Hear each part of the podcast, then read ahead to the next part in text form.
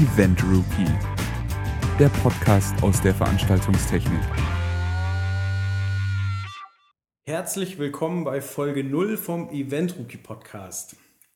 Folge 0 deswegen, weil wir es heute mal ausprobieren und wenn wir es für halbwegs hörbar befinden, dann werdet ihr es auch hören. Dann wissen Sie es jetzt eh schon. Genau. Wer sind wir? Das ist einmal der Joel, hallo. Und bei mir ist der Simon. Der Simon ist der Chefredakteur vom Event Rookie. Guten Tag. Ich finde es übrigens total witzig, dass der Joel gerade gewunken hat. Ja, das könnt ihr euch jetzt bildlich vorstellen. Bitte sag immer, was ich körperlich noch so von mir lasse, während wir uns weiter unterhalten, damit die Leute da eine klare Vorstellung von haben. Genau, habe gerade schon gesagt, du bist der Chefredakteur vom Event Rookie Magazin. Was ist denn der Event Rookie überhaupt? Vielleicht kannst du das kurz mal zusammenfassen. Sehr gerne. Der Event Rookie ist, ja, wie der Name oder wie du schon gesagt hast, ein Magazin. Richtet sich in erster Linie an Veranstaltungstechniker, junge und alte Veranstaltungstechniker. Das Rookie im Namen bezeichnet ja sowas wie den Anfänger oder den Beginner. Deswegen gucken wir, dass unser Stil auch in erster Linie oder hauptsächlich an Azubis, junge Veranstaltungstechniker und so weiter geht. Genau. In dem Heft gibt es Reportagen zu allem, was die Veranstaltungstechnik so begleitet. Also es gibt nicht nur Reportagen, aber es gibt Reportagen. Es sind verschiedenste Größenordnungen und Themenfelder, also vom Theater zum Konzert in einer kleinen Location mit vielleicht nur 300 Mann bis zum AC/DC-Konzert oder Festival. Wie gesagt, das könnt ihr alles im Heft lesen. Heute wollen wir aber auch ein bisschen über die Erfahrung, die man dabei so macht, sprechen. Also der Simon kommt halt sehr, sehr viel rum, hat schon sehr, sehr viel gesehen und kriegt halt ein bisschen Einblick hinter die Kulissen, der vielleicht für den einen oder anderen Hörer auch interessant ist. Vielleicht noch mal ganz kurz zu dir, wie lange schreibst du denn schon? Oh Gott, also schreiben tue ich jetzt seit 2009 ungefähr, also mittlerweile seit knapp 8 Jahren. Davor war ich als Veranstaltungstechniker unterwegs, habe die Ausbildung zur Fachkraft für Veranstaltungstechnik erfolgreich absolviert, das möchte ich dazu sagen. War dann knapp 1,5 Jahre unterwegs als selbstständiger Lichttechniker, Videotechniker, Lichtdesigner und bin dann irgendwann zum Schreiben übergegangen, um mir auch das ganze Themenfeld, ich sage jetzt mal von der anderen Seite anzuschauen, beziehungsweise auch einfach, um ein bisschen was Neues zu machen, aber trotzdem in dieser Veranstaltungstechnikbranche zu bleiben, weil ich nach wie vor der Meinung bin, dass es einer der spannendsten und schönsten Branchen ist, die es überhaupt gibt auf dieser Welt, in diesem Universum. Ja, wenn du sagtest, du bist als Veranstaltungstechniker unterwegs gewesen, das war ja nicht nur Deutschland in deinem Fall, oder? Nein. Also ich war, hauptsächlich natürlich in Deutschland unterwegs, aber ich war auch mit einer russischen Tanztheatergruppe international tätig. Da waren wir in Russland, in Brasilien. Da habe ich ein bisschen was von der Welt gesehen. Und ich meine, es gibt ja verschiedene Gewerke in der Veranstaltungstechnik. Was ist da so dein Steckenpferd? Ich war hauptsächlich Licht- und Videotechniker. Also Audio hat man natürlich in der Ausbildung mitbekommen. Aber das war jetzt nie so das, wo ich gesagt habe, okay, da geht mein Herzblut auf, sondern ich war eher der visuelle Typ und habe mich um die Licht- und Videotechnik gekümmert. Und bei dieser gewissen Tanztheatergruppe war ich wirklich als Lichtoperator und Lichtdesigner unterwegs. Okay, bevor wir jetzt konkrete Beispiele angehen, was du so in letzter Zeit besucht hast, macht es denn für dich einen Unterschied bei Reportagen, ob dir das Thema, über das du schreibst, liegt? Also wenn du eine Band magst, macht das einen Unterschied zu einer Band, wo du sagst, die würde ich jetzt privat nicht anhören? Nee. Also ich sag mal, von der Musikrichtung oder ähnliches her überhaupt gar nicht. Bei mir kommt es eher darauf an, ob die Show gut war oder ob es irgendeine Besonderheit gab. Also wenn ich jetzt zu einem Konzert komme und da sind ein paar Moving Lights aufgehangen und da hängt ein Line Array und es wird alles relativ normal gemacht, dann fällt es mir natürlich schwer, da irgendwie eine spannende Geschichte drumherum zu stricken. Ob das jetzt aber eine Helene Fischer ist oder eine Sarah Connor oder AC/DC oder Steve Aoki, das ist erstmal, ja, ich sage jetzt mal zweitrangig, weil es uns natürlich eher wirklich darum geht, zu berichten, was für technisches Equipment eingesetzt wurde, beziehungsweise halt auch wirklich zu gucken, okay, was hat ein Lichtdesigner oder ein FOH-Mischer Besonderes gemacht, und das versuchen wir halt irgendwie so ein bisschen rauszukitzeln und dann auch darzustellen. Also ich war jetzt schon auch ein paar Mal dabei und ich fand es immer spannend, weil man, bevor man reinkommt, eigentlich so gar nicht weiß, was auf einen zukommt. Also klar hat man einen Kontaktmann und man hat ausgemacht, dass man eine Reportage drüber macht, aber häufig ist es dann so, man erreicht denjenigen nicht auf dem Handy, man kommt nicht sofort rein, man hat Schwierigkeiten mit der Security. Ist das bei dir auch immer noch so, dass es so ein bisschen Aufregung davor gibt, weil du nicht weißt, was dich erwartet? Oder bist du durch mit dem Thema? Ich bin generell durch. Na, was heißt Aufregung? Also ich sag mal, mittlerweile ist es halt so, dass man wirklich viele, viele Leute kennt und wie gesagt, nach diesen 8 Jahren oder so, die ich jetzt in dieser schreibenden Zunft unterwegs bin, merkt man auch langsam, dass man wirklich sehr häufig die gleichen Leute trifft und deswegen weiß man auch vorher, okay, wenn, wie jetzt zum Beispiel bei den Beginnern, wenn da der Lichtdesigner oder Lichtoperator Bertel Mark ist und am FOH-Mischpult der Tropf steht oder sitzt, dann weiß man, okay, da wird es problemlos sein, dass man da reinkommt und dass das auch wirklich gute Interviews werden. Natürlich ist es oft auch noch so, dass man neue Leute kennenlernt. Man hat da aber mittlerweile, sage ich jetzt mal so ein bisschen für sich selber sein Ding entwickelt, um den Securities auch wirklich zu vermitteln, dass man halt dahin darf und dass man da auch bitte rein möchte. Und dann sind es 1-2 Telefonate, die man da führt, um reinzukommen. Aber ich sag mal, nervös bin ich nicht mehr, ob ich da jetzt reinkomme oder nicht. Natürlich ist es immer noch spannend zu sehen, okay, was haben die jetzt aufgebaut und wie sieht die Bühne aus? Das ist ganz klar. Aber es ist ja als Gast jetzt auch nichts anderes. Ich meine, ich fände es jetzt auch schlimm, wenn ich irgendwo hinkomme und im Detail genau weiß, wie das ganze Zeug aussieht. Also ich meine, du gehst selber als Gast ja auch irgendwo auf Konzerte. Ja, da kannst du ja auch sagen, ob du das vorher immer alles weißt oder... Nee, ich versuche tatsächlich möglichst wenig vorher zu wissen. Also klar, man weiß, zu welcher Band man sich ein Ticket besorgt hat. Man guckt vielleicht noch, ob es eine Vorband gibt. Aber sonst bin ich nicht der Typ, der jetzt im Internet guckt, ist die Tracklist für das Konzert schon draußen und sehe ich irgendwelche YouTube-Videos, sondern ich möchte es möglichst unvoreingenommen erleben. Aber da nochmal ganz kurz eine Zwischenfrage. Wenn du jetzt vorher wüsstest, wie das Lichtdesign zum Beispiel aussieht oder das Bühnenbild, würdest du dann trotzdem noch genauso dich auf das Konzert freuen oder ist dann die Vorfreude eher ein bisschen getrübt? Puh, schwer zu sagen. Also ich merke selber, dass ich analytischer an Konzerte rangehe. Also früher war es einfach Berieselung und man hat halt auf die Musik geachtet und hat registriert, ob eine Show cool war oder nicht, aber man hat halt nicht angefangen zu analysieren, wie viel haben die jetzt wirklich da hängen und okay, hier am FOH ist auch noch Licht, da kommt bestimmt jemand nachher auch noch an den Platz vom FOH und performt da. Auf sowas achtet man halt jetzt, aber das hätte ich früher nicht wahrgenommen, aber ja, also wenn ich was wüsste, wie gesagt, ich gucke generell mehr jetzt auf die Technik, als ich es vielleicht früher gemacht habe.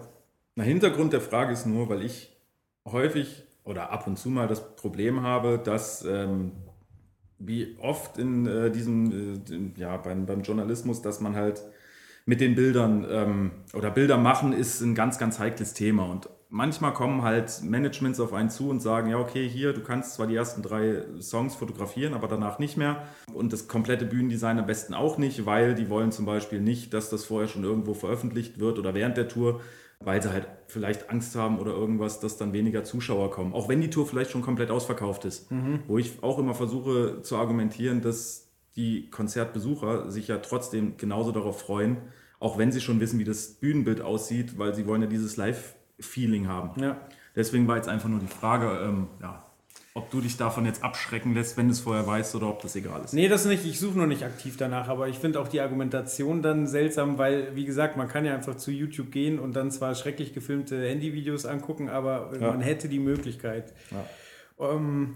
Jetzt haben wir schon festgestellt, du bist nicht nervös. Wie ist es denn mit deinen Gegenübern? Also Tropf ist ja jetzt jemand, den man, wenn man sich ein bisschen mit der Materie beschäftigt, auch außerhalb der Branche kennt.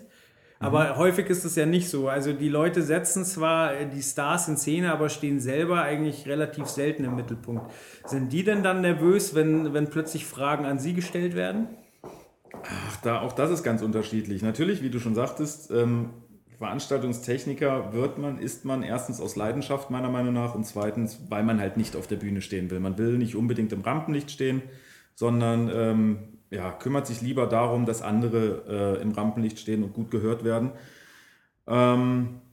Wie gesagt, auch da sind wir wieder bei dem Thema, dass man mittlerweile viele Leute kennt, die hinter den Pulten stehen und die, ich sage jetzt mal vor allem bei den großen Tourneen, einfach mit an Bord sind, weil es da jetzt auch nicht extrem viele gibt, die gut sind und gerne gebucht werden. Mhm. Aber natürlich ist es immer noch so, dass man auch auf kleineren Produktionen oder so Leute vor der Linse hat oder vor dem Mikrofon, die sich natürlich erstmal so ein bisschen an dieses Interview-Feeling gewöhnen müssen, für die das jetzt nicht unbedingt alltäglich ist und die dann auch sehr viel nachdenken müssen, dass sie ihre Worte ordentlich wählen.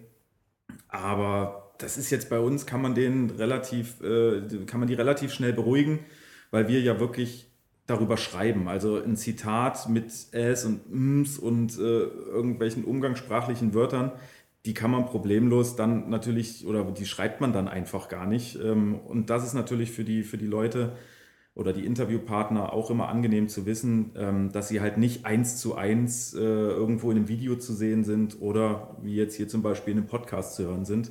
Deswegen sind die dann irgendwann nicht mehr ganz so nervös. Ihr konntet es jetzt nicht sehen, aber ich habe die ganze Zeit eifrig genickt. Ja, dann reden wir doch mal über Aktuelles. Also wir haben gerade schon gesagt, du warst bei den Beginnern. Mhm. Da war ich auch als Zuschauer. Ich bin generell ein recht großer Beginner-Fan, würde ich sagen. Also ich habe die, glaube ich, 2001 das erste Mal live gesehen auf einem kostenlosen Festival in München und Das ist zum Beispiel was, das hat mich bei der Tour, was heißt geärgert? Ich hätte sie sehr, sehr gerne in Zeiten der absoluten Beginner mal live gesehen, auch einfach um erstens die Entwicklung und zweitens einfach mal das andere Bühnendesign und alles Mögliche vergleichen zu können und zu sehen. Ich habe sie damals leider nicht gesehen. Wie gesagt, das hätte mich echt gefreut. Aber was sagst du? Also Vergleich. Also sie haben halt mittlerweile einen unglaublichen Songkatalog, aber den hatten sie eigentlich schon immer, weil sie ja viel auch mit dem Label Eimsbusch so Untergrundzeug rausgebracht haben und halt auch Soloplatten gemacht haben, aber zusammen auf Tour gegangen sind. Also ich erinnere mich da zum Beispiel an die 60-Hertz-Tour. 60 Hertz war eigentlich eine Single von Denyo. Der ist aber zusammen mit Jan Delay, der da das erste Jan Delay-Album am Start hatte, sind sie zusammen auf Tour gegangen und hatten noch D-Flame dabei. Und das ist so ein Gedanke, den die Beginner, glaube ich, immer hatten, dass sie dieser Posse-Gedanke, also sie hatten immer Leute dabei. Bei meinem ersten Konzert war es halt David P., was für mich ein unglaublicher Flash war, weil ich habe den da es war am Königsplatz, da passen 10.000 Leute hin und es war umsonst, also war da auch bumsvoll. Und die Beginner holen halt diesen David P. auf die Bühne, der halt freestylt wie ein Weltmeister und dann hinterher mit mir in der S-Bahn nach Hause fährt. So, das war für mich völlig surreal. Und eben in München war eben dieser David P. auch wieder da. Und das ist dann schon schön, wenn sowas beibehalten wird. Ja. Und ich glaube, bei dir waren ja auch jede Menge Gäste da. Du hast das wo gesehen? Genau, ich war in Oberhausen in der Königspilsener Arena. Da waren als Special Guests Megalo, der auch Vorband war, Sammy Deluxe, Torch. Oh Gott, jetzt wäre es natürlich peinlich, wenn ich irgendjemanden vergesse. Aber ich glaube, das war's. Ja. Ja, so genau, bei uns war es. Also Tony L. war sonst ab und zu noch bei manchen Auftritten dabei, der war aber bei uns nicht mit dabei. Mhm. Also bei uns, bei dem Auftritt in der Oberhausen Arena, Königspilsener Arena in Oberhausen. Genau, ich glaube, das war's. Wenn ich das richtig mitbekommen habe, ich habe es ja in München der Zenit gesehen, das bekannt ist für seinen beschissenen Sound. Tropf meinte auch, dass die Königspilsener Arena nicht so astrein ist, oder? Richtig. Da könnte ich fast zitieren. Nein, also das Problem ist halt, oder hat zumindest Tropf erzählt, in den großen Arenen ja, man hat viel mit Reflexionen zu kämpfen. Das bedeutet, beim Hip-Hop ist natürlich, hat man extrem viele Silben auf einen Takt und es ist, kommt halt ordentlich auf Sprachverständlichkeit an. Und das hat man in den Arenen oder in den meisten Arenen einfach nicht, weil die nicht unbedingt dafür gebaut sind, damit da Konzerte gespielt werden und vor allem nicht Hip-Hop-Konzerte. Deswegen ja, war es für ihn jetzt ja, nicht schwierig, aber es ist natürlich eine Herausforderung für jemanden, der am FOH steht und eigentlich versucht, den perfekten Sound fürs Publikum zu mischen.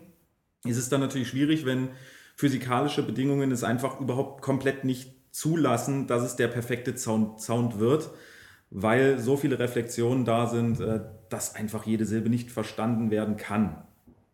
Für die ganz Langsamen wie mich, er hat jetzt natürlich von Sound gesprochen, mit Reflexion war diesmal kein Licht gemeint. Ach so, ja, natürlich, ja, oh Gott.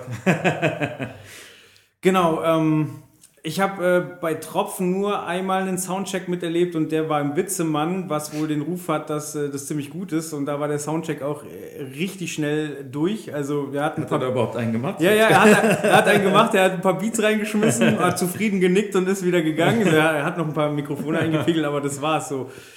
Jetzt in so einer schwierigen Halle, wie läuft da so ein Soundcheck ab? Naja, also Soundcheck gibt es auf jeden Fall. Es gibt auch keinen Virtual Soundcheck, sondern es gibt einen richtigen Soundcheck. Vielleicht kannst du kurz den Unterschied erklären. Virtual Soundcheck bedeutet quasi, dass zum Beispiel jetzt ein Konzert vom Vorabend oder auch ein anderes Konzert dieser Tournee quasi aufgezeichnet wird. Am besten einzelne Spuren aufgezeichnet werden und dann wird in der neuen Halle wird nur noch diese Aufzeichnung aufs Mischpult gegeben und danach wird sozusagen der Soundcheck gemacht oder das Pult so eingestellt und die EQs, dass es vom Sound her passt. Also es steht eigentlich kein Musiker mehr auf der Bühne, sondern man nimmt Aufzeichnungen, die man von vergangenen Shows gemacht hat, für diesen Soundcheck her. Genau, so ganz kurz auf deine Frage noch zurückzukommen. Bei den Beginnern, es waren alle auf der Bühne, also es gab einen richtigen Soundcheck, was auch natürlich damit zusammenhängt, dass es immer wieder Variationen in der Playlist gibt und auch Variationen in einzelnen Songs. Sammy Deluxe auch zum Beispiel war halt nur in Anführungsstrichen bei, ich glaube, 5 Konzerten dabei. Das bedeutet, die haben auch da in der Setlist Songs von Sammy mit reingenommen, was dann auch im Soundcheck nochmal geprobt wurde. Und ja, auch für die meisten Musiker ist es wichtig, einfach in einer neuen Halle auch einfach mal auf der Bühne zu stehen und selber mitzukriegen, okay, wie ist der Sound hier, wie groß ist es eigentlich, wie fühlt man sich selber auf der Bühne und ja, man ist natürlich auch ein bisschen tageslaunenabhängig, also kein Musiker spielt jeden Tag gleich und deswegen gibt es viele, viele Sänger, DJs, Background-Sänger, die gerne noch einen Soundcheck machen und ja, das gab es bei den Beginnern auch. War jetzt aber nicht so, dass da irgendwie 2 Stunden rumgetüftelt wurde, bis man den perfekten Sound hat, weil es ist auch schwierig, in einer komplett leeren Halle einen astreinen Soundcheck zu machen, weil dann natürlich durch den Boden die Reflexion, Soundreflexion, nochmal verstärkt werden, sondern das ist wirklich eher dafür da, um den Musikern zu zeigen, wie der Sound ist und so weiter. Und ja, ich sage jetzt mal, die Einstellungen am Mischpult erfolgen dann oft, und so war es auch bei den Beginnern, so in den ersten 1-2 Songs, da merkt man dann schon, wie der Sound sich in der Halle verhält. Mhm. Und da ist dann der FOH-Mischer, in dem Fall halt Tropf, wirklich, ja, ich sag jetzt mal, ein bisschen am Rotieren und gucken, dass er das ordentlich hinkriegt. Wo vielleicht der ein oder andere Zuhörer sich noch nie Gedanken drüber gemacht hat oder nicht näher drüber nachgedacht hat, ist ja, dass auf der Bühne ja ein komplett anderer Sound ankommt als in der Halle. Also es sind ja auch separate Mischer, oder? Mhm. Genau, vielleicht können wir einfach mal erklären, wie denn generell bei einem normalen Konzert die Aufteilung ist, was es alles gibt, wen gibt es und was ist seine Aufgabe? Okay, wenn wir jetzt jeden durchgehen, den es bei so einem Konzert, bei so einer Tour gibt, dann, voll. Ja, dann kommen wir hier nicht mehr zum Ende. Aber ich merke ja schon, dass du eher so auf den Sound hinaus willst. Ich sag mal, da sind natürlich die wichtigsten Leute erstens der FOH-Mischer, der Systemtechniker und der Monitormischer. Für die Band selber auf jeden Fall noch der Backliner, also der sich wirklich um die Instrumente kümmert. Hier wieder FOH, Front of House. Ja, genau. Der FOH, um das auch nochmal kurz an dieser Stelle zu erklären, wie du schon genau richtig sagtest, heißt Front of House. Kommt natürlich aus dem Englischen und bedeutet im Endeffekt, dass es, man kann jetzt auch vereinfacht sagen, es ist die Regie, es ist der Platz, wo die Mischpulte stehen. Der Name kommt daher zustande, weil die Bühne ist das Haus und Front of House ist halt einfach davor. Deswegen ist der Monitorplatz auch der Monitorplatz und der FOH ist halt Front of House. Ja, und der ist halt meistens im Publikum, damit derjenige, der den Sound fürs Publikum mischt, auch hört, was die im Publikum hören, oder? Also wenn man jetzt... man könnte jetzt auch sagen, der beste Platz in der Halle, um sich als Zuschauer auch hinzustellen, ist eigentlich ringsrum um den FOH, weil da steht der Lichtoperator, da steht der FOH-Mischer und die gucken natürlich beide, dass die Show so perfekt wie möglich ist und können halt einfach nur von diesem Punkt aus hören oder sehen. Und da guckt natürlich ein FOH-Mischer, dass er den perfekten Sound einfach hinkriegt. Und deswegen, wie gesagt, kann man einfach nur raten, stellt euch rings um den FOH und dann habt ihr das bestmögliche Ergebnis. Und man guckt immer drauf, dass es mittig vor der Bühne ist. Wie viele Meter vor der Bühne, das ist natürlich immer ein bisschen abhängig von der Größe der Location, von der Größe der PA. Bei einem Festival ist man teilweise manchmal um die 100 Meter von der Bühne sogar entfernt. In der Halle geht das natürlich nicht. Da ist man so bei 20, 30 Meter, würde ich jetzt mal sagen. Genau, und auf der Bühne gibt es dann entweder Monitorboxen oder es werden In-Ears verwendet. Das sind so die beiden Szenarien, die möglich sind, oder? Es gibt sogar noch mehr. Also es gibt sogar auch noch ein Sidefill. Das ist auch möglich. Das ist im Endeffekt... ist es wie eine kleine PA. Auch da nochmal kurz die Erklärung. PA heißt übersetzt Public Addressed. Das bedeutet, das ist wirklich das Audiosystem, was nach vorne strahlt, was wirklich dafür da ist, um das Publikum oder halt Public zu beschallen und da den Sound da den Sound hinzuschicken. So, und bei einem Sidefill hat man auch meistens einen Bass oder mehrere Bässe und Topteile, die an der Seite von der Bühne stehen und sozusagen den Mix auf die Bühne geben. Mhm. Das häufigste ist aber definitiv sind die Wedges, was die kleinen Monitorboxen sind oder aber die In-Ears. Genau, Monitorboxen dann meistens im Fußbereich der Frontmänner, oder? Naja. Teils. Also dadurch, dass halt bei den In-Ears durch die In-Ear-Technik sind viele auf, dieses Monitoring umgestiegen, was ja wirklich bedeutet, okay, du hast einen Kopfhörer im Ohr und kriegst darüber deinen Monitormix. Dadurch sind eigentlich die Monitorboxen oder Wedges von der Bühne ein bisschen verschwunden. Wer aber noch ganz, ganz häufig welche hat, ist zum Beispiel der Drummer, weil ein Drummer hat selten oder nicht so häufig In-Ears, weil er einfach diesen Druck auch spüren will und braucht. Deswegen gibt es ja auch die sogenannten Buttshaker, was im Endeffekt nichts anderes ist als ein kleiner Kompressor oder ähnliches unterm Sitz von dem Drummer, der passend zur Bassdrum den Sitz ein bisschen vibrieren lässt, damit er einfach dieses Feeling hat von so einer Bassdrum. Deswegen kommen da ganz häufig noch Wedges zum Einsatz und bei wem es natürlich ganz eindeutig, würde fast mal sagen, in 95% der Fälle immer noch vorkommt, ist bei DJs. Und das war beim Beginnern, war ja eine DJ-Show, was bedeutet, sie hatten keine Live-Band, sondern DJ Matt hat die ganzen Sounds eingespielt. Das war übrigens früher anders. Also die Beginner waren eigentlich die waren sehr, sehr früh dabei, zwar einen DJ zu haben, aber zusätzlich noch einen Drummer. Also sie hatten keine komplette Band, aber hatten immer, damit der Beat mehr Druck hat, hatten die noch einen Schlagzeuger dabei. Okay. Es wäre mal interessant zu wissen, warum sie damit aufgehört haben. Ja, also hätte ich es vorher gewusst, hätte ich es gefragt. Aber kriegen wir vielleicht noch raus im Nachhinein. Mal schauen. Ja, zumindest wie gesagt, DJ Matt hat auf jeden Fall noch Wedges gehabt. Der Rest war auf In-Ears. Okay. DJ Matt stand ja auch auf einem Podest, das heißt, die Beginner hatten ihre eigene Bühne dabei, nennt man das dreistöckig, also es gab mehrere Ebenen. Jetzt die reine Bühne war im Endeffekt eine ganz normale Bühne, was halt natürlich das Special-Ding oder Highlight in dem Bühnendesign war. Ja, war halt eine Pyramide, es war, wie du schon sagtest, ein Podest, was aus, ich glaube, sogar 4 Stockwerken bestand. 3 oder 4. Schauen wir nochmal nach. Oder schaut selber nach im nächsten Event Rookie. Genau, oder bei uns auf der Webseite gibt es auch Fotos von dem Konzert. Da könnt ihr auch, klar, das ist lieber, wenn ihr das Heft kauft, aber aber ihr könnt auch die Fotos bei uns auf der Webseite www.eventdruck.de auschecken, dann dürftet ihr es auch sehen. Richtig. Genau, also meine Frage zielte eigentlich darauf, bringen, also häufig, die Hallen haben ja Bühnen, aber Künstler bringen ja auch Zeug mit, aber die Bühne, da nehmen sie immer die, die im Veranstaltungsraum ist, oder, also keine Ahnung, Rammstein, die zimmern jetzt nicht eine komplette Bühne hin, sondern die bauen auf der vorhandenen Bühne auf, oder wie ist das? Teils, weil auch da ist, das ist natürlich immer so eine Frage der Anforderungen. Also wenn du jetzt nicht viel Material hast und keine mega große Combo, die auf der Bühne steht, dann nimmt man meistens das entweder, was in der Halle sowieso verbaut ist, oder von einem örtlichen Dienstleister, der einem das einfach hinbaut.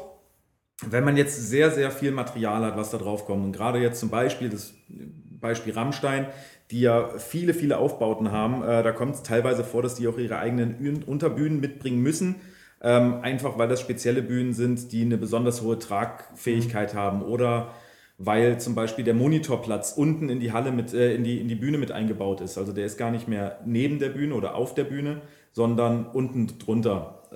Bei den Beginnern, muss ich ganz ehrlich sagen, weiß ich jetzt gar nicht, woher die Hauptbühnenkonstruktion kam. Genau, aber die haben halt natürlich sehr, sehr viel Material auf die Bühne aufgebaut. Ja, ich fand auch die Lichtshow gut. Also ich habe diese LED-Leisten, da kannst du bestimmt noch mehr zu sagen, habe ich noch nicht so oft im Einsatz gesehen. Weißt du, was das war?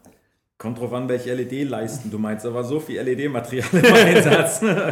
Ja, wirklich die länglichen Dinger, die sich drehen konnten. Und ach so, ja, also das waren die GLP X4 Bars, um genau zu sein, sind in letzter Zeit, finde ich, werden immer beliebter. Also ich habe die zum ersten Mal gesehen bei der Taufe der AIDA Prima. Das war, glaube ich, im Mai letzten Jahres, also 2016. Da war auf jedem einzelnen Balkon war eine von diesen Bars, um den Balkon an sich zu illuminieren und um ein Effektlicht zu erschaffen. So, und die kamen jetzt bei den Beginnern auch zum Einsatz. Ja, LED-Bars ist eigentlich schon sehr, sehr lange ein Thema, beziehungsweise das gibt es natürlich schon sehr lange. Die X4-Bars von GLP, das ist meiner Meinung nach, sind die in letzter Zeit echt so ein bisschen im Trend, und ich fand es auch echt von der Lichtshow her oder vom Lichtkonzept und vom Lichtdesign her, fand ich es einfach mal schön und einfach auch mal was anderes, weil, und das ist mir sofort aufgefallen, wo ich eigentlich schon in die Halle kam und mich noch gar nicht mit Bertel darüber unterhalten habe, dass es ein sehr geradliniges und ein sehr, ich sag jetzt mal, eckiges Design ist. Sonst normalerweise sind Scheinwerfer einfach rund und der Beam ist auch rund. Und diesmal waren es aber gerade durch diese Bars, durch auch Pots, die in der Decke hingen, die auch quadratisch waren, war es ein sehr eckiges Design, und das fand ich auch sehr cool, dass es keine Fronttrass gab. Sonst hast du meistens eine Fronttrass, wo auch nochmal Scheinwerfer dranhängen, was die Bühne, ich sag jetzt mal, wie so einen Guckkasten macht. Du hast halt wirklich ringsrum alles abgeschlossen. Diesmal klassisches Theaterbild. Ja, definitiv. So, und dieses Mal gab es keine Fronttrass. Das bedeutet, du konntest richtig weit in diese Bühne eigentlich reingucken. Ja, was ich einfach mal einen super Ansatz fand. Ja, in der Podestpyramide waren ja Videoleinwände drin. Macht das Videoleinwände, das ist ganz kurz. Ja, Videoleinwände, ja, LED-Wände. LED, ja, genau, also LED-Kacheln, da waren jetzt keine ganzen Wände drin, weil das ist auch nochmal natürlich was anderes. Ich sag mal, eine LED-Wand ist in erster Linie für den videotechnischen Einsatz gedacht und ist dann auch in der Größe her halt wirklich wie eine Leinwand sozusagen. Da in der Pyramide waren OLED-Module von Barco verbaut, die wirklich, ja, ich sage jetzt mal, streifenförmig nur waren, in Anführungsstrichen. Ja, musste man ja auch draufsteigen können, weil sie sind ja teilweise drüber gelatscht. Ich wollte eigentlich sagen, ich fand das auch, das war nicht das Highlight der Show, also ganz häufig setzen Künstler ja sehr, sehr vermehrt auf LED-Wände, wo dann Videomaterial draufläuft. Ich fand, bei den Beginnern war es sehr, sehr schön in die Show integriert. Macht es denn dann der Lichtmann mit, oder sitzt dann noch jemand extra, um eben die LED-Wände zu befeuern? Unterschiedlich. Kommt wieder drauf an, wie man sie nutzt.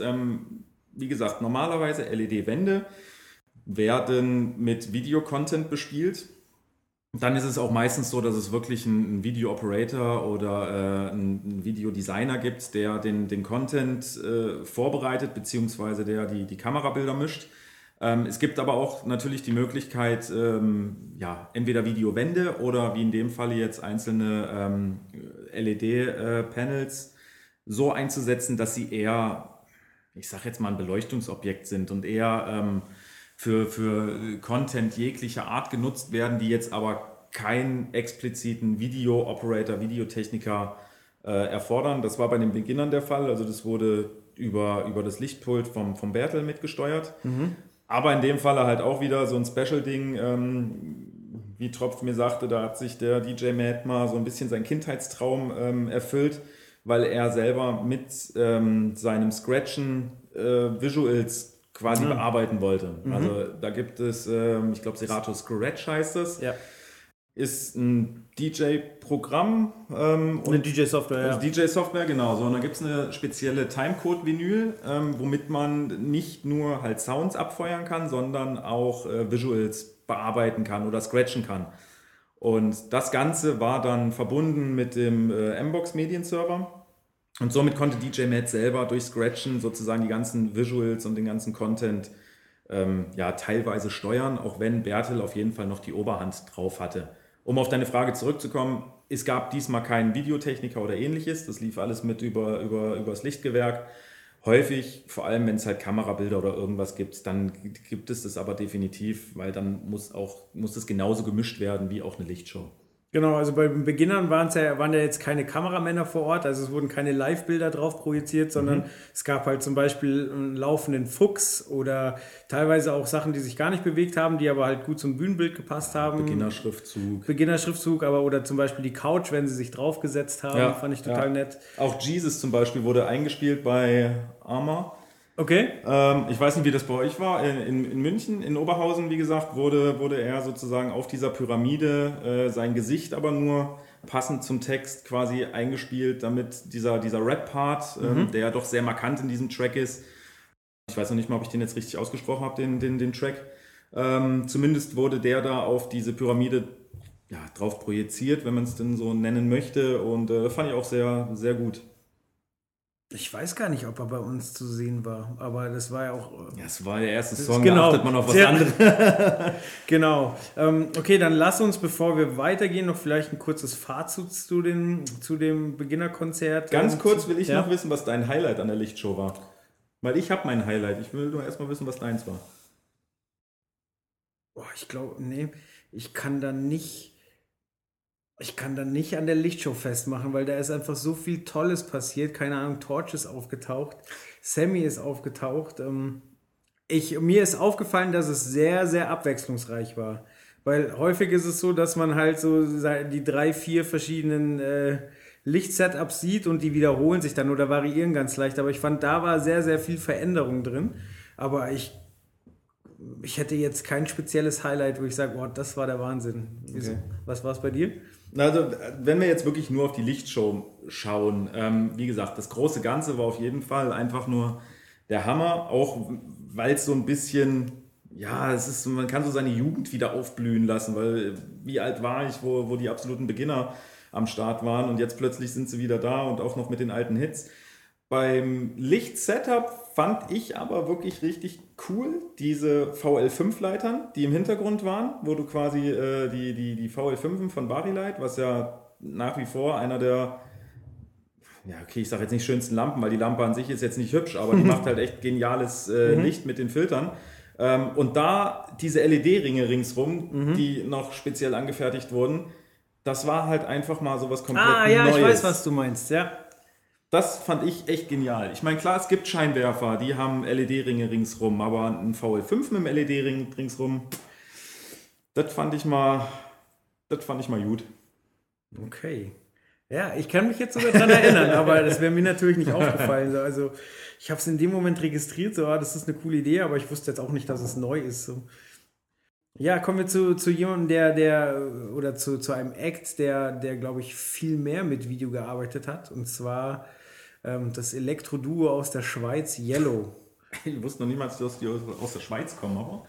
Wieder was gelernt. Sind zwei Schweizer, die ja hauptsächlich in den 80er Jahren ihre großen Hits hatten. Ja. Also einmal, ich weiß gar nicht, heißt der Song Formel 1? Also es war die Formel 1 von diesem Pop-Format, Fernsehformat in den 80ern, war es die Titelmelodie. Und dann gibt es noch dieses Oh yeah. Das heißt sogar wirklich so. Ja, okay. Ja. Genau, also das sind so die beiden markantesten Songs, die ich kenne. Ja, und die sind ja jetzt auch wieder auf Tour gewesen. Auf Tour kann man nicht, also Entschuldigung, gleich mal reinzugrätschen. Tour kann man nicht wirklich sagen. Also die hatten 4 Exklusivkonzerte in Berlin im Kraftwerk. Da war ich selber nicht vor Ort, da war ein Autorenkollege von mir vor Ort. Ja, wie gesagt, haben 4 Konzerte hintereinander dort gespielt, alles komplett ausverkauft. Und das ist eigentlich das Besondere, es waren die ersten, ich sage jetzt mal, richtigen Live-Konzerte von den beiden. Also die haben vorher noch nie live auf einer Bühne ihre eigenen Konzerte sozusagen gespielt. Okay.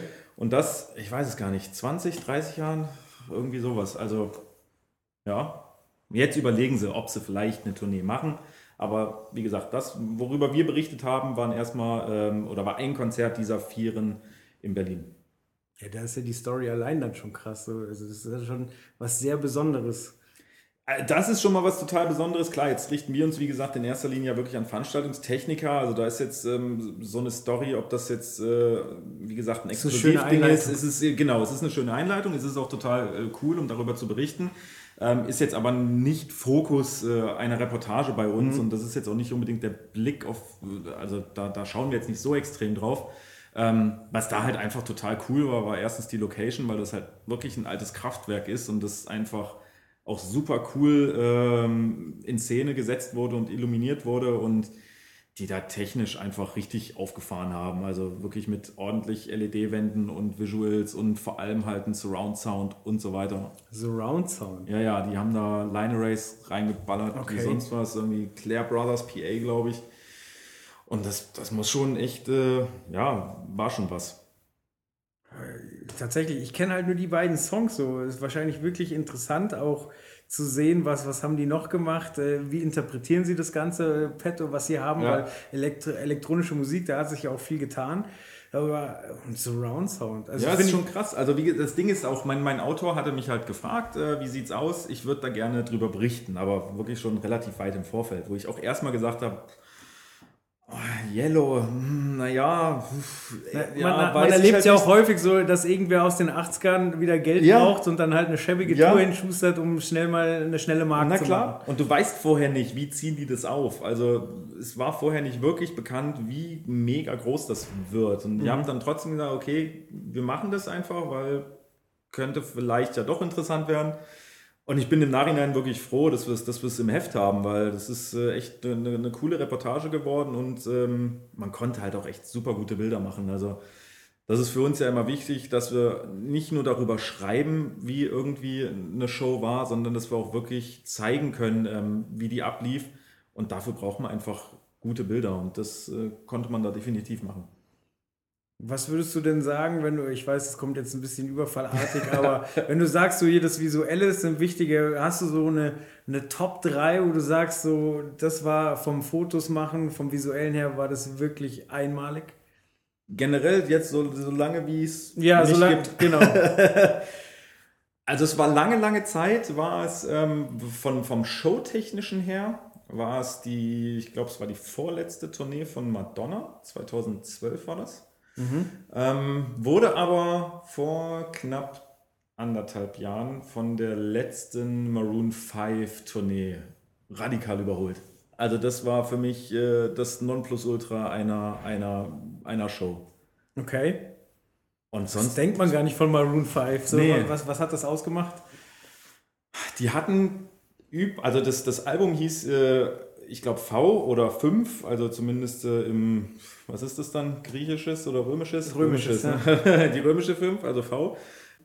Das war sowohl die Bühne war als V dargestellt, es waren die LED-Wände dreieckig oder halt als V und über der Bühne hing auch ein Rig aus Traversen, was auch V-förmig war und da konnte aber jede Traverse einzeln verfahren werden und nicht nur hoch und runter, sondern auch so, dass sie diagonal hingen. Und da konnte man Bühnenbilder erzeugen oder wurden erzeugt, die ich so in dieser Art und Weise noch nie gesehen habe.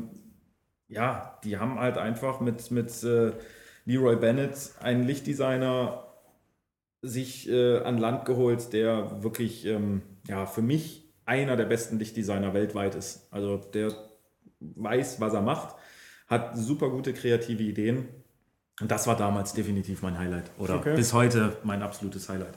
Ich glaube, mein Highlight ist Justin Timberlake. Ist auch nicht die aktuelle Tour gewesen, sondern die davor. Ich habe ihn gesehen in der Olympiahalle in München und die Bühne war in die Mitte von der Halle aufgebaut. Okay, cool. Ich glaube, dass die beim Kartenverkaufen das nicht überrissen hatten. Ich hatte nämlich Karten, die eher der niedrigeren Preiskategorie waren. Und hatte einen Bombenblick auf die Bühne. Und also erstens ist da ständig überall was passiert. Du wusstest gar nicht, wo du hinschauen solltest, weil teilweise da Tänzer total verrücktes Zeug gemacht haben, die gar nicht in der Nähe von Justin Timberlake waren. Und an einen Effekt kann ich mich sehr, sehr gut erinnern. Da haben sie transparente Vorhänge auf allen Seiten von der Bühne runtergelassen. Okay. Er stand in der Mitte, hat eine Kamera bekommen. Und hat quasi in der Mitte performt, du konntest ihn sehen, wie er sich bewegt und hast aber auf diese ganzen transparenten Vorhänge haben sie quasi das Bild von der Kamera, die er in der Hand hatte, auf die Wände projiziert. Das heißt, du hast durch sein riesiges Gesicht auf ihn selber draufgeschaut. Das war der Hammer. Krass. Aber da warst du quasi privat? Also da war ich privat, jetzt nicht beruflich oder sonst irgendwas? Nee. Okay. Das konnte ich konnte schreien, Justin, ich bin ein Kind von dir. Nee, sehr gut. Was du noch, ich glaube, da warst du wieder vor Ort, war die Blue Man Group. Ja. Die kenne ich hauptsächlich aus den Intel-Werbespots aus den 90ern. Ich weiß echt wenig. Ich weiß die Trommeln, ich weiß, die sind blau angemalt und sie haben meistens eine Glatze. Vielleicht kannst du noch ein bisschen mehr aufklären, was da passiert. Also erstens, jedem nur zu empfehlen, einmal die Blue Man Group gesehen zu haben. Also wirklich, ich war jetzt, glaube ich... Also ist in Berlin am Potsdamer Platz, haben die quasi ihr eigenes Haus sozusagen oder ihr eigenes Theater, wo auch wirklich nur die Blue Man Group gespielt wird. Ich war jetzt, glaube ich, zum 4. oder 5. Mal da. Mhm. Es wird einfach nicht langweilig. Also es ist einfach echt genial. Show ist sehr, sehr rockig, deswegen sind auch da zum Beispiel die Lautstärkepegel anders als bei anderen Musicals zum Beispiel. Mhm. Spielt da eine Liveband? Ja. Oh, und wie? Ja. Die haben eine richtige Liveband. Grätsch ich gleich rein. Ja. Haben die dann auch irgendwie einen Orchestergraben? Weil, also ich bin jetzt bei Musicals nicht so bewandert, aber ich weiß zum Beispiel in Bochum bei Starlight Express ist auch immer das Live-Orchester da, aber die sind in einem anderen Raum und es wird rein übertragen. Wie ist das bei der Blue Man Group? Also da ist es so, dass die Band selber mit auf der Bühne steht. Also die sind quasi im Bühnenhintergrund sozusagen. Dahinter ist... am Ende der Bühne ist ein Konstrukt aufgebaut, wo die Band quasi drin spielt, drin sitzt oder steht. Also es ist wirklich komplettes Live-Geschehen, was bei der Art von Musik aber auch komplett passt, weil es ist wirklich von vorne bis hinten rockig, das ist nicht orchestral oder irgendwas.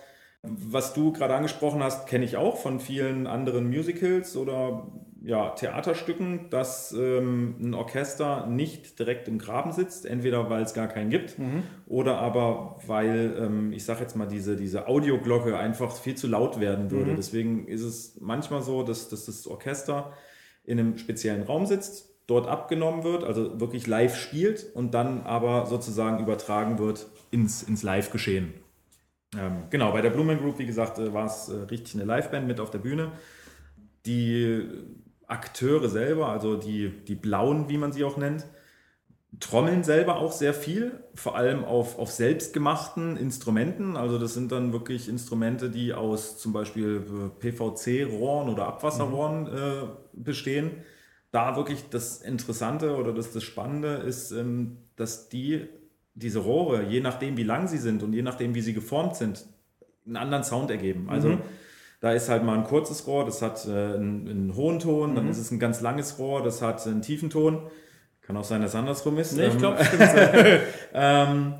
Und die hauen mit so Pedals quasi oben drauf Und dadurch entsteht halt der Sound und dadurch entsteht auch wirklich ein richtiges Lied.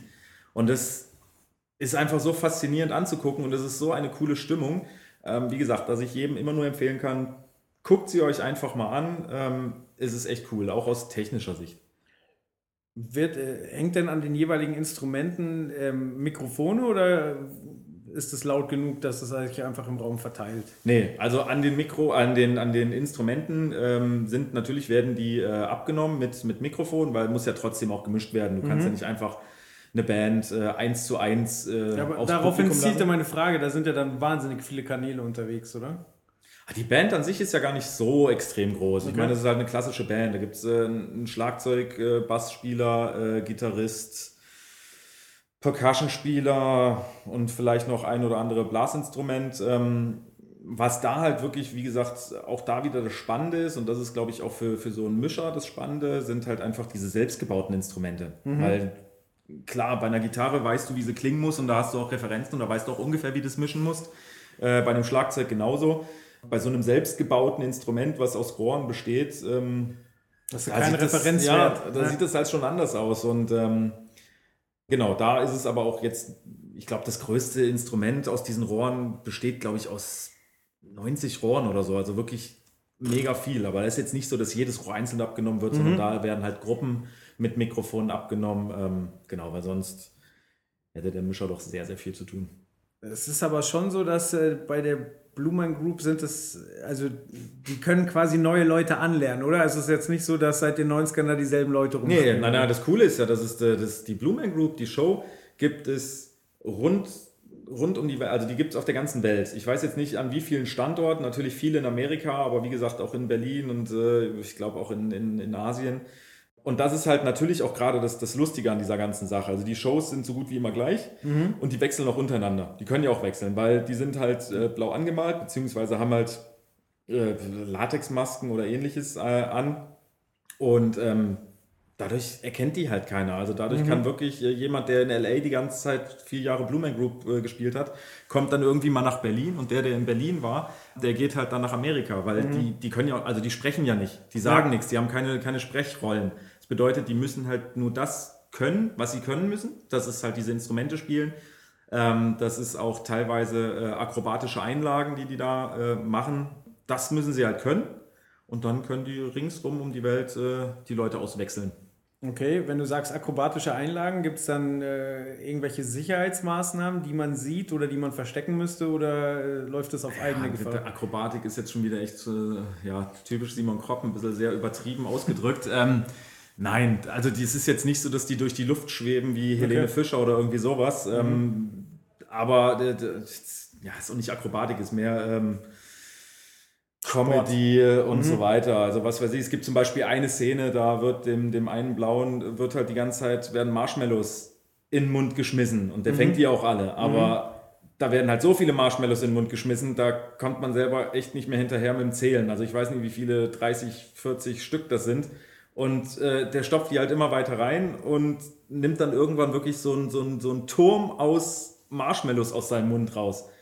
Das meine ich jetzt mit Akrobatik, auch wenn es absolut nicht akrobatisch ist, aber... Das ist die Frage, ob die immer denselben nähen oder ob die... Nee, ich will echt keine Marshmallows, dann mach du das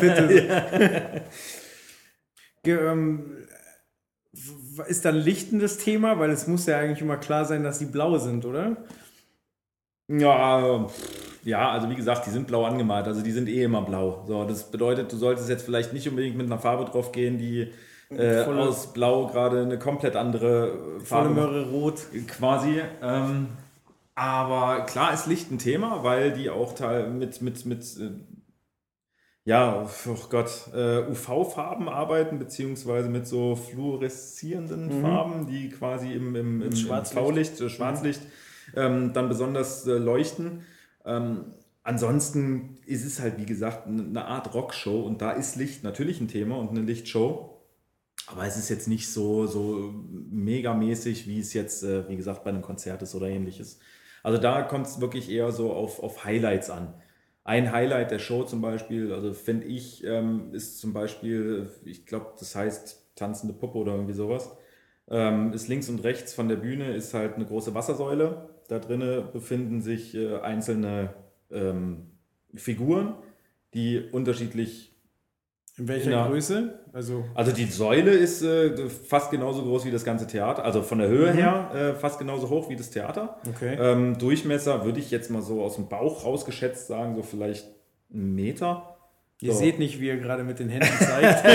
Ja. Ich muss mir das selber so überlegen. Genau, wie gesagt, mit Wasser gefüllt. Da drinnen sind Figuren, die von der Statur her unterschiedlich dastehen. Und irgendwann zu einer gewissen Zeit beginnt diese Figuren beginnen halt plötzlich an zu drehen und es entsteht ein Wasserstrudel und dann geht plötzlich ein Flashlight in diesen Säulen an. Mhm. So, und da die eine ganz gewisse Frequenz haben, diese Flashlights oder Stroboskope, sieht man wirklich nur, wie diese Figur plötzlich, also diese mehreren Figuren, plötzlich eine Figur sind und anfangen zu tanzen. Dadurch, dass halt Licht an, Licht aus, ist es halt genau darauf abgestimmt, dass diese Figur tanzt. Okay. Und das ist einfach, das ist super. Es kriegen wahrscheinlich gar nicht so megamäßig viele Leute mit, weil es wie gesagt links und rechts von der Bühne ist. Aber wenn ihr mal da seid, achtet mal darauf. Ist echt cool. Das ist doch schön, wenn sich für so kleine Details begeistert werden kann. Also, dass sich sowas überhaupt ausgedacht wird. So, ich finde, das macht halt ganz oft ganz viel aus. Ja, definitiv. Ja. Okay, jetzt haben wir schon gute 50 Minuten voll. Willst du noch abschließend was zur Blue Man Group sagen?